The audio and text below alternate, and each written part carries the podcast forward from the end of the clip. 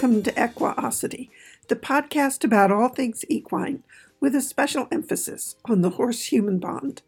My name is Alexandra Kurland. I'm the author of Modern Horse Training and many other books and DVDs about clicker training. And I also have a brand new children's book out called Teddy's to the Rescue. You can learn more about all my books at my website, theclickercenter.com. And as always, I'm joined by Dominique Day, one of the co founders of Cavalia. And this week, we're also joined by Anita Schnee. Anita is a Feldenkrais practitioner, and the Feldenkrais work is going to be the focus of this week's conversation. So, the obvious question to begin with is what is Feldenkrais work? And that really is the million dollar question. How do you define or describe something which is experienced differently by each individual who uses it? That's the challenge. I relate to the Feldenkrais work through my work with the horses. Anita has a very different relationship with the work, and Dominique is just beginning to dust the frost off the tip of the iceberg to see if this is something that she would like to explore. Last week, I looked back at the pioneering work of Sally Swift and Linda Tellington Jones. And just as for many animal trainers, it was Karen Pryor who introduced us to clicker training and really the whole field of behavioral analysis via her book, Don't Shoot the Dog. The Alexander technique came into the horse community via Sally Swift, and the Feldenkrais work came into the horse community via Linda Tellington Jones.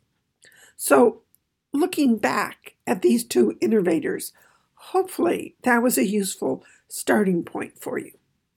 This week, we're going to jump into a conversation that I'm going to divide up into three episodes. So, in this week's episode, be prepared to expand your thinking as Anita takes us deep into her Feldenkrais journey. She's going to be introducing the work, and then next week, Anita will share an awareness through movement lesson with us, one that I think many riders will find very useful. And then the following week, we'll conclude this series with a conversation that is centered around the experience that Dominique and I will have just had going through the ATM lesson, and we'll be sharing the questions and observations that we had after the session. So that's what's coming up over the next three episodes. And right now, we're going to jump right in and we're going to let Dominique get us started. So, Dominique, you want to start us off? Yeah, well, you know, coincidences, sometimes they're pretty amazing.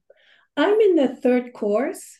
Yes. Your course. The online clinics. The online clinic, which yes. I often call the course. Yes. We've decided to have Anita as a guest for weeks now. Yes. Right? Of course, when you suggested we had Anita, I said yes right away. Um, and that was it. We didn't have to talk about it for more than uh, right. uh, just a few seconds. But it just so happens that this week, in the third course, it was the official introduction of Anita and the Falcon Feldenkrais method. And I didn't expect it. You know, it just happened like we're we're having her as a guest, and whoops, this just happened that in the course it was Anita's presentation, which I really enjoyed and have a few things that I kind of want to emphasize. And I'm ready to go, which I mean, look, I have my little, I've prepared my little station uh-huh. with my pillow and my mattress, just like Anita said. And I I got my my thick mattress because in the course Anita says that sometimes yoga mattresses are a little bit too thin, so you might want to have multiple mattresses. So I have my thickest mattress. I'm ready to go. And you know, Alex, that that is for me a big progress that because I progress. did not have this kind of enthusiasm for body awareness work before. And look at me today. I'm really wow. looking forward to this. wow. Excellent. Excellent. So, Anita, does that turn everything upside down that we wanted uh, to talk about and cover, or do we jump right in with an ATM lesson, or do we go to some preliminary? We probably should do some preliminary since uh, since Dominique had the the introduction that was in the online clinic. We can't assume that everybody listening has been privy to that same kind of this is what the Feldenkrais work is, and if you can say what it is, because it's so many different things, and then the whole, all the different ways in which it opens up our awareness. And I think that was really where where you wanted to start today. Yes, but yes.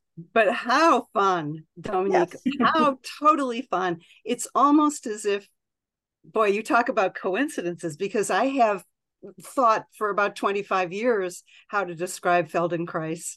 And what you have said is just like it, uh, the perfect opening for what I wanted to say in advance. And I would like to do it before the Awareness Through movement to infuse that work with greater significance than might seem that you want to devote to something if you're thinking about exercise or you're thinking about relieving neck pain or all these really important practical things about being in a body, all really very important. But for me, the underlying heart of the work is something very difficult to communicate. But Dominique, when you use the word enthusiasm and open, that just is the perfect entry into what I had been thinking and thinking about, and finally prepared a little speech that I'd like to give to set up the work. It's made a lot of difference to me in my own practice, even after all these years. And so I wanted to offer that. And Dominique, I just want to tell you, it's worlds different from what I said how many ages ago that I recorded that that introduction. It, that life moves on, the, the river of life flows on and on. And here's where I am at the moment, which is really quite different. Oh, in, in, in the course, there's an image that you make, and it's actually, you say that Feldenkrais used to watch a lot of babies. Yes. And I'm sure there are a lot of grandmothers listening to this or people who have very young children. I know right now I have two babies in my environment, and it's really fascinating to look at them discover how to walk, how to push a little cart, how not to bump into the wall at the end of the straight line and turn the little cart.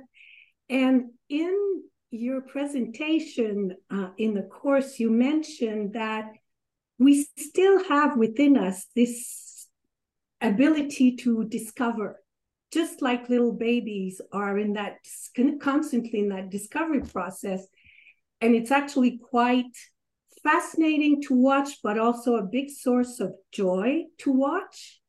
And so i i really like that image you know and when you say i didn't talk about it the same way a few years ago well we're all of us on this discovery journey i suppose and we all progress Yes, yes, very much so. so here's what I wanted to say. When you set out to work with horses or any other animal or plant, you set out to communicate with an entirely different species. And to do that successfully, it's wise to try to imagine and enter into what their world is like. So Imagine what your world would be like if you didn't have the primate hand. So think back today as you listen to this and think how did you use your primate hand so far today? What did you do? And how many times did you use your primate hand like that? And how would the world change for you if you had hoofs or paws or roots and not hands? So the Feldenkrais method is an avenue. It really is like a road to travel down, to step into a wider world. The first principle, though, is not to fantasize or invent another world, not to project some image um, that you dream up onto the world. No, far from that. It's incredibly important instead to really hone the skills of observation with an open mind. See, Dominique, when you talk about uh, what we experienced as babies, we all did this. We had no language. We only had our sensation and the feeling of how to move through the world and get what we want and calculate not to hit the wall with the cart you're pushing. All of those things are really, nobody taught us that. It was a process of discovery. So, just as we learned how to do that as infants and babies, we can do that now as adults, but it's harder for us. Many of us find it very difficult it, and the fact is that it's that kind of exploration as adults it really goes against our biology. So let me explain how that is. When we move in the world we must have a degree of certainty to tell us what the world is like. We absolutely depend on feeling that the world is stable and normalized. We cannot function without that. But we have blind spots. They're built in biologically. And I have three examples for you to think about. One is a very literal blind spot. The, where the optic nerve in the eye inserts from the eye into the brain, there is actually a blank hole in our field of vision. And if I were with you, I could show you how to how to experience that. It's very strange when you finally see that if you hold your thumb in front of your eye at a certain angle, your thumb disappears. It's very disconcerting.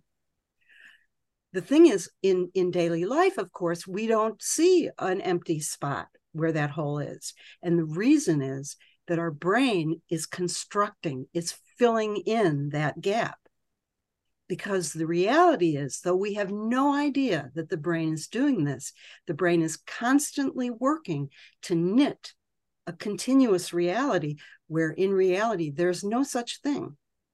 The world as we experience it is constructed in the brain. Can I, can I interrupt for sure quickly with an example of that because my my eyesight has changed over time to the point where for many, many, many delightful years, I didn't have to wear glasses. What a delight. But I was aware that my eyesight was changing. But in my normal environment, I could fill in and see what I needed to see because I knew my normal environment. And I always used my, the trips through airports to check on my eyesight because in the airports. I didn't know where things were and I didn't know where signs were. And so I used that to see what was I seeing or not seeing. And if I stayed in my home environment, I might have had a significant loss of eyesight. And people do this when they start having, when they're like when their eyesight, what is it, the macular degeneration, where they they they lose their peripheral vision and they're not aware of it until it becomes really severe because they have filled in their brain fills in for them. Yes. So it's a very real thing. Yes yes great. And also i love that example because it it it really shows how we depend on the environment also. Yes. that that's a kind of a little side note but it's really important to to pay attention to that. So that's one example. Also think about how do you know when you're thirsty or hungry? We can feel that. You get those signals and then you proceed to eat or drink. But when it comes to the thinking process within the brain and and how to work with that and how to act on that, we've got no access. We've got no way in. If you if you study just the first little thing about the nervous system, about how we can feel through our our physical selves and that feeds into the brain and then feeds back that mechanism is mind blowing. It's all absolutely incredible how the brain is able to coordinate nerve impulses through nerve fibers, through gaps in the synapses. I mean, it's just really unbelievable how it works. And it's happening all without our awareness. We just go about our business, blissfully unaware that this incredible machinery is working overtime. so another example is that the world just doesn't stay still. And we know that when we're trying to work and move with our our animals try not to bash into our environment um, the world does not stand still. It's constantly shifting. It's swirling cascade and collision of forces. And it moves very fast and it's way more complex than we can ever take in in its totality. In fact just as important as taking in information, the brain's filtering capacity is just as important in excluding information, keeping it out because we don't have the processing capa- capability for it. So, how are we going to work with this situation? There, there are two challenges in the mission of learning. One is our capacity to take in more and more information and to learn how to use it meaningfully. And the other is this contradiction where we act from a solid base and at the same time are fluid and responsive to changing circumstances. So I found this great quote from a book by a biologist and a neuroscientist. They were associating together. Humberto Maturana and neuroscientist Francisco Varela. And here's the quote We must walk the razor's edge between regularity and mutability. That's that change that I was talking about. Regularity is the consistency, and mutability is the change. Or they also put it as solidity and shifting sand. This compels us to adopt an attitude of permanent vigilance against the temptation of certainty. It compels us to recognize that certainty is not proof of truth. It compels us to recognize that the world everyone sees is not the world, but a world that we bring forth with ourselves, the world, and others just find that amazing how they were able to encapsulate an entire book into that one passage. So, more practicality. We've got to have practicality. Otherwise, we can't use these highfalutin abstract ideas. So, how does the Feldenkrais method work? It's expressly designed. Feldenkrais was a great, one of the great geniuses of the 20th century. He understood all of this long before neuroscience and biology caught up with him. So he designed this method to study that shifting balance, how to find the solidity in the fluidity, and how to move with it. The method, what we're actually going to do, is a means to sense our way into an opening mind that we can't feel and don't know how to actually use. It's quite amazing. So, again, the first order of business is to disrupt that feeling of certainty, of normality, which we absolutely need to function, but which is really founded on quite narrow and limited perception necessarily. So, how are we going to push on that? Dominique, talked about opening and enthusiasm. This is right in the wheelhouse, right in the middle of the method. But it must be done in a manageable way so we don't end up like transfixed by some like swirling chaos that we just get dizzy and throw up in. so the method is specifically designed to furnish us with this very calibrated experience by offering these very carefully calibrated, constructed, and structured movement sequences. And these create for and in ourselves the experience of stepping out of the cast of our historical limitation. So that's really fancy language. Cast of historical limitation. What am I talking about? In, in plain language, habit, you know, what we get used to doing and what we rely on. But I just love that that language of cast. You know, you think about being in a cast when you break a bone um, the cast of historical limitation. We've got to have the cast to heal from the break, but we don't want to keep that. So, with that opening mind, we learn how to become more creative in exploring the communication within ourselves and between us and the world, grounded not in our fantasy, not in our projection, not in our transference, but in our own experience and feeling and expanding our information capacity, information processing capacity. So, a little more practicality. We'll be doing a Feldenkrais sequence, a lesson, we call them, because again, it's about learning. It's not about exercise. It's not about mechanical repetitions to build blah, blah, blah. It's learning how to open the mind. We're going to be doing a lesson in a little bit. And the watchword that I'm going to offer you and repeat when we do it is know that if you register a change between how you felt before you did the lesson and how you feel after it, you have just had the experience of disrupting certainty. You will have intervened into the fixed, habitual, normalized perception of your world. You will have created for yourself. Think about that the, the power of it, the autonomy of it, the freedom of it. You don't depend on doctrine or dogma or a trainer for yourself or outside person. You just listen to words, translate them into movement, and you create for yourself and then have the experience. You get insight into the expanded domain that always exists as a possibility. Because we did it when we were infants, no matter how far out of reach or long ago it may seem in the moment.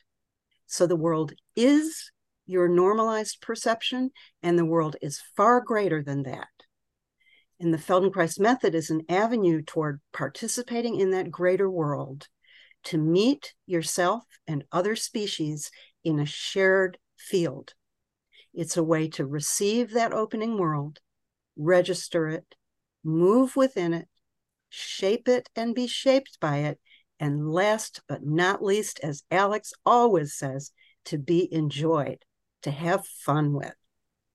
That is 25 years of thinking about Feldenkrais compressed into however long it took me to say that.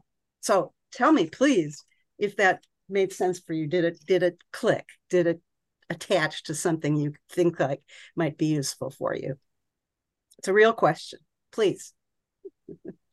We're always and especially Anita and I when we're in conversation, it's that that question of the the Feldenkrais work absolutely clearly resonates for both of us.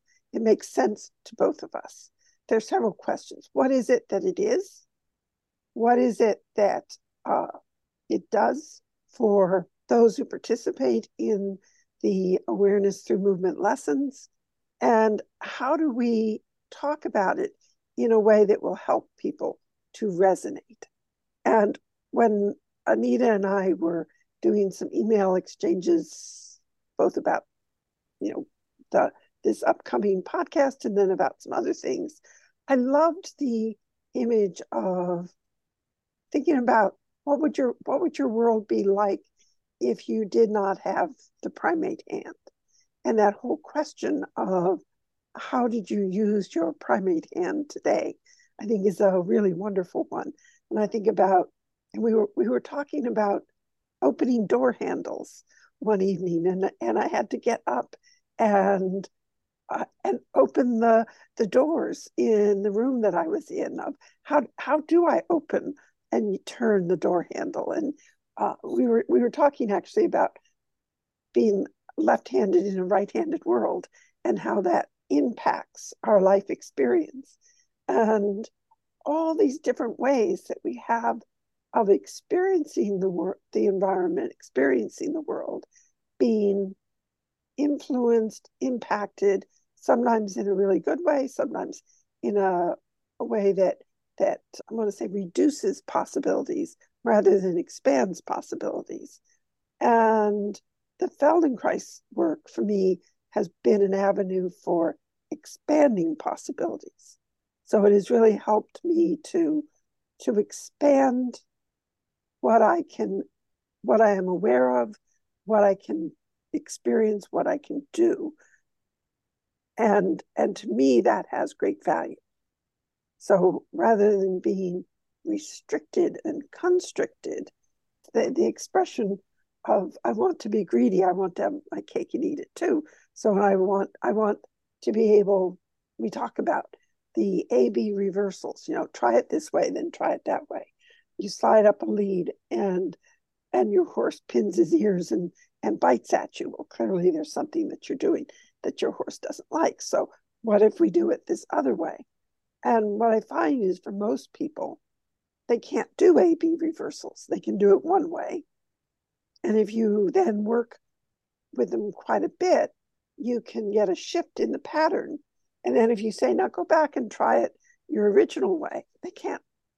They can't. They don't want to go back because it doesn't feel good. Now that they found a better, more optimal way of moving or way that communicates better with the horse, it's like, no, I don't want to go back.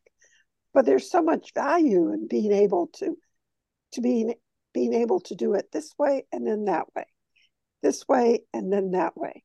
And part of the exploration of the Feldenkrais work has really helped me to be able to do that kind of reversal.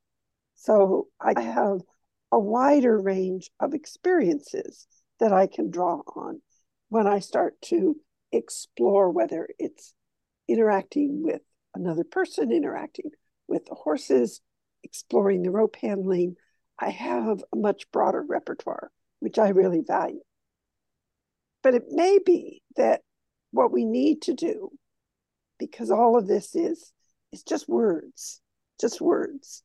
Maybe what we need to do is is experience an ATM and then to come back and see if these words make more sense and and in what way do they connect with you or what would connect with you to to keep you exploring the, the pleasure of exploring.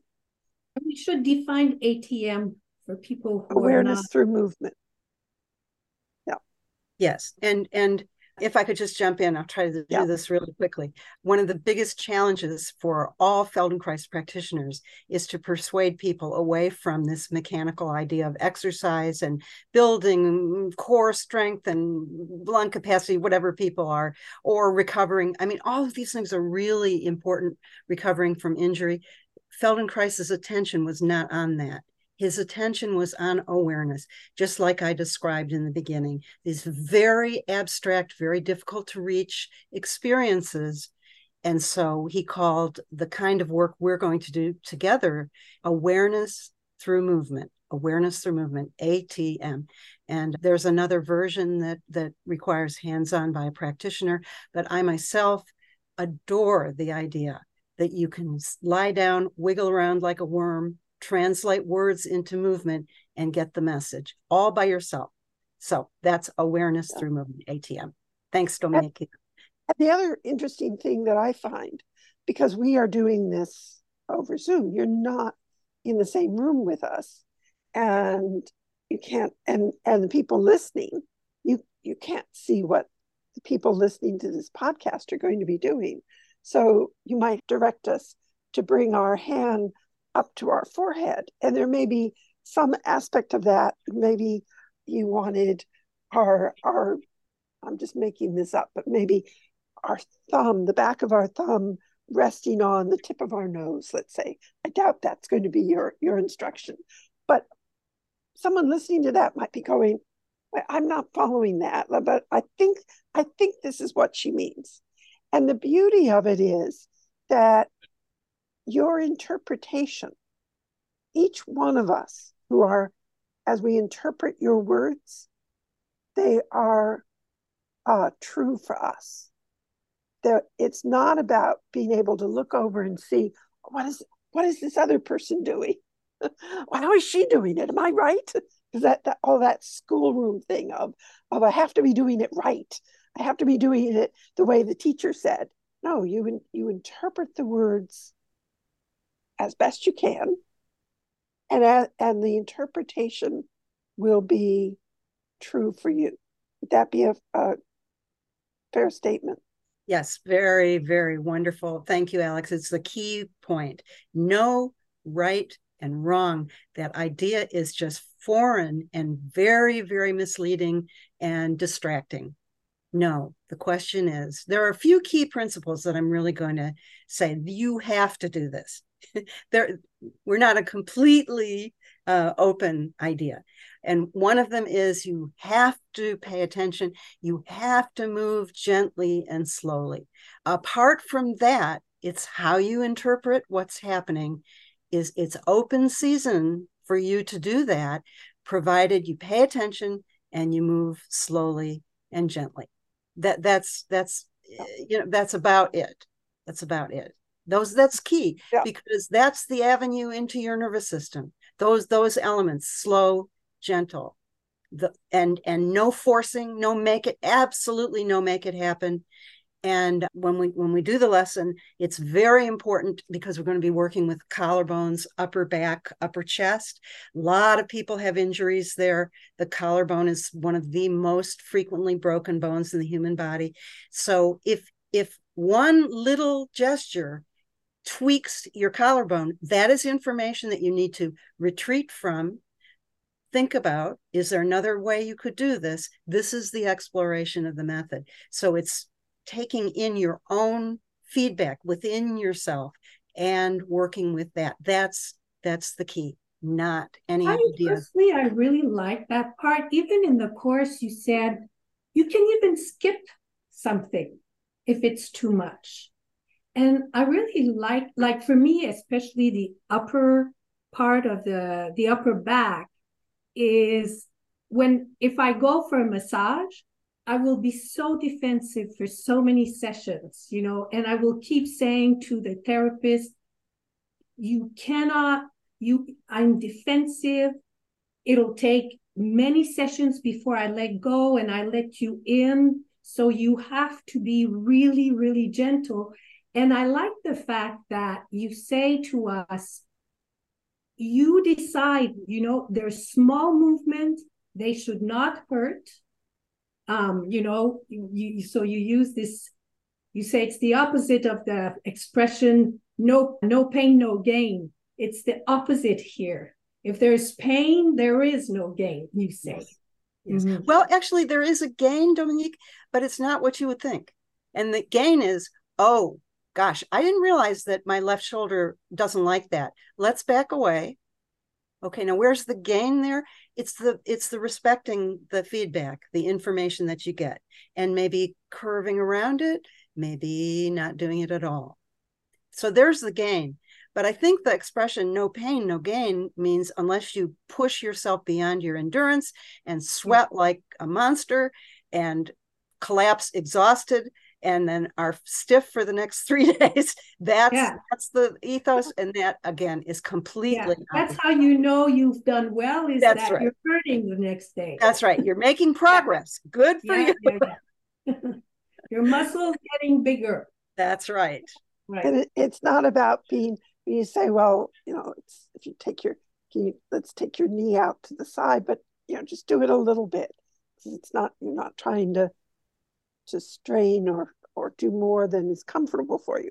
And there'll be somebody who say, "Oh, but I can take my knee all the way out, like I can do a split." It's like that's good, that's great, but that's not what this is about.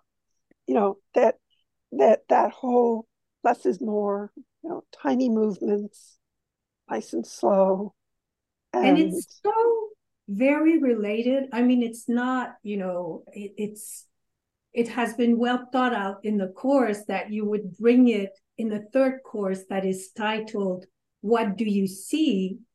And we are working with very small movements with the horses, you know, in the and in the loopy training, we we build on the small, very, very small movements.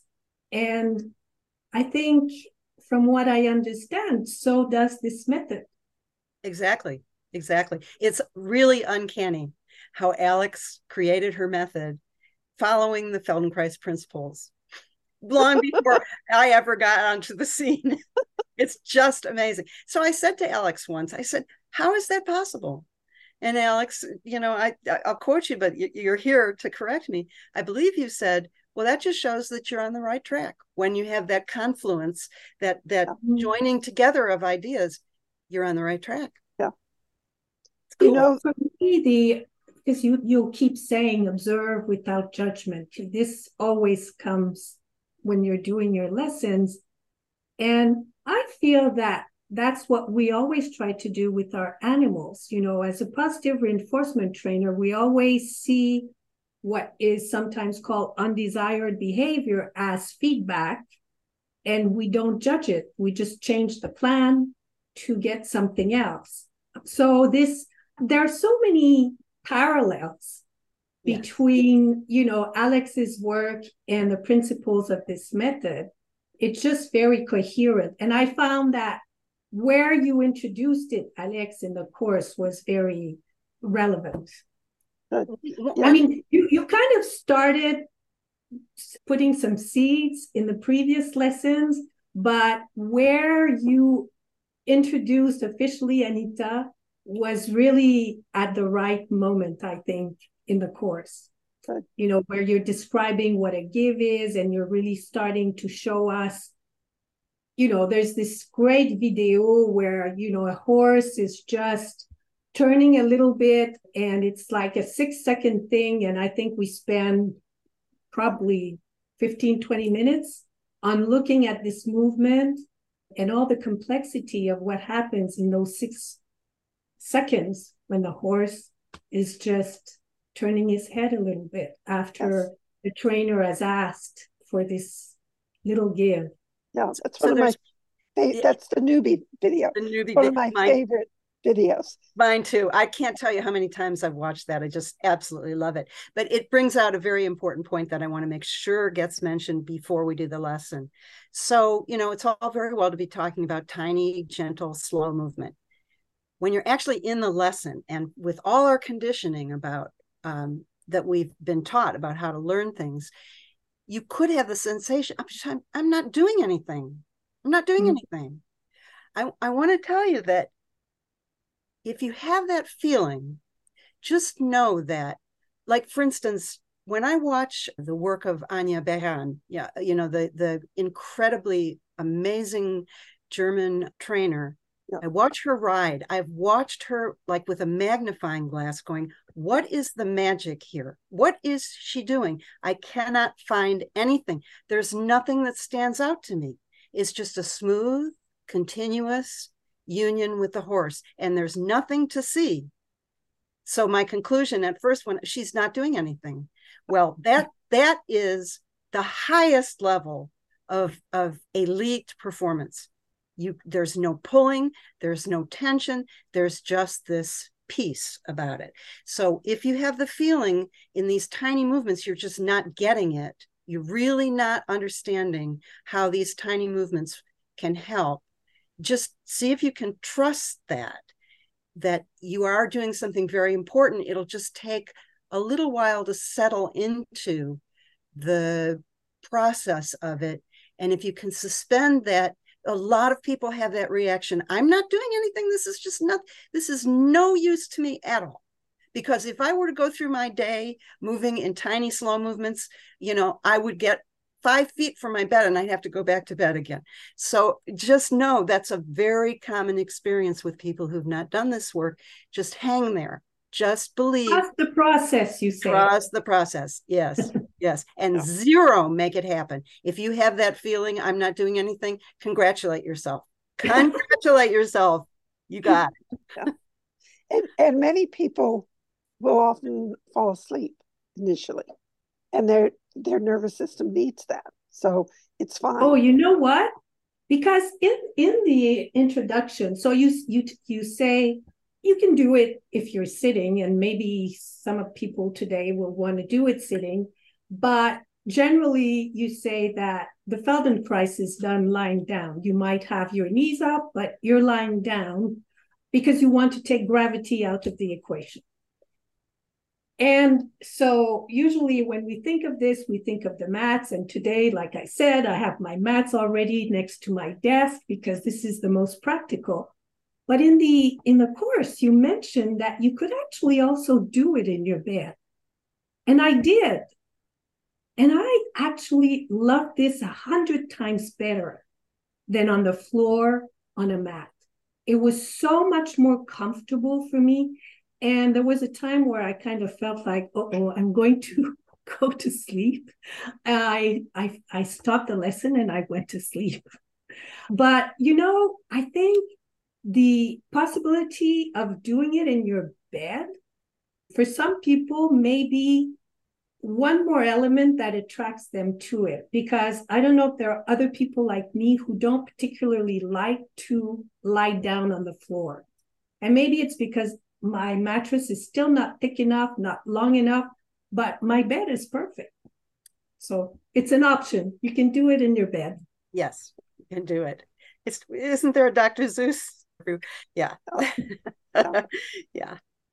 Yeah. I mean, we Feldenkrais, you, you know, if you want to get into the reasoning, the little bit firmer surface is more mm. useful in feeling. If you think about yourself lying down, there's the mat, then there's your skin, then there's your muscle, then your, your bone. You know, when you're on a firmer surface, you're kind of like in a sandwich. And what you really want is the pressure of your bone onto the unyielding floor. That's that's the idea. That's the idea. Very clear, crisp feedback.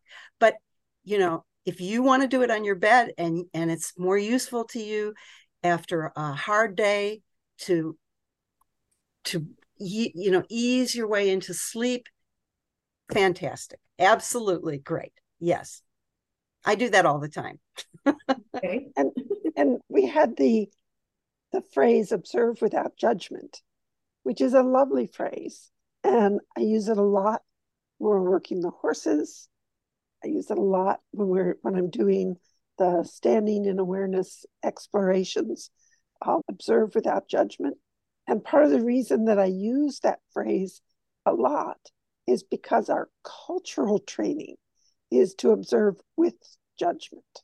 Mm. And it is quite, there's quite a, a learning that takes place where we we need we learn to let go of but i have to have an opinion and not only do I have to have an opinion about this, but I need to change it. So if mm. I if I if I observe that I'm holding a lot of tension in my shoulder, well, I need to do something about it. Mm, I have and to relax. I have to. I, I have, have, to change to it. relax. I yes. have to. yes, it's life I, and death. If you don't. Yes, yes. I can't just appreciate. Oh, this is an interesting baseline. This is an interesting state of being. Let me just observe that. It's like, um, oh, one more thing to do. Now I have to relax. yes, yes. So, this, so it is quite when we say, "Oh, just observe without judgment," and we just throw that phrase about as though it's the simplest thing in the world to do. When all throughout our lives we have been observing with judgment. So this is a wonderful opportunity to experience what it would be like to to look at something with that kind of neutral okay this is this is what i am experiencing i don't i'm not making the judgment call of this is good bad or indifferent it is simply this is what it is. And then perhaps things will change and i will observe that as well.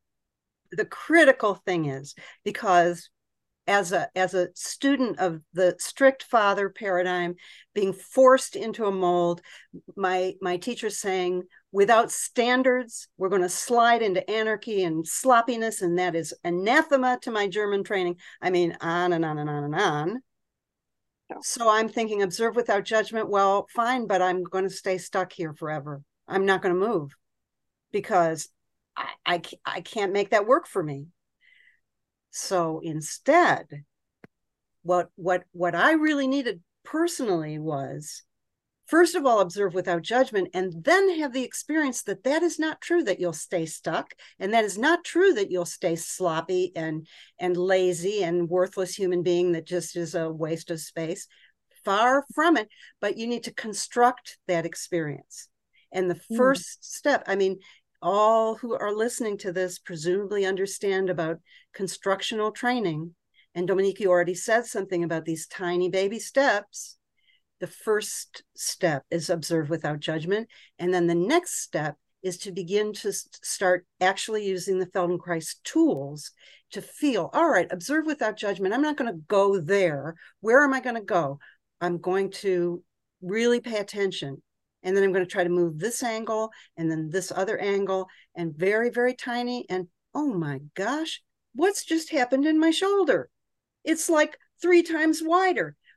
See, so that's that's the critical thing about observing without judgment. You observe with judgment, you will get in the way of that process and you will it, it'll be stillborn. It won't it won't go, it won't move, or it'll move you into areas that end up with dead ends.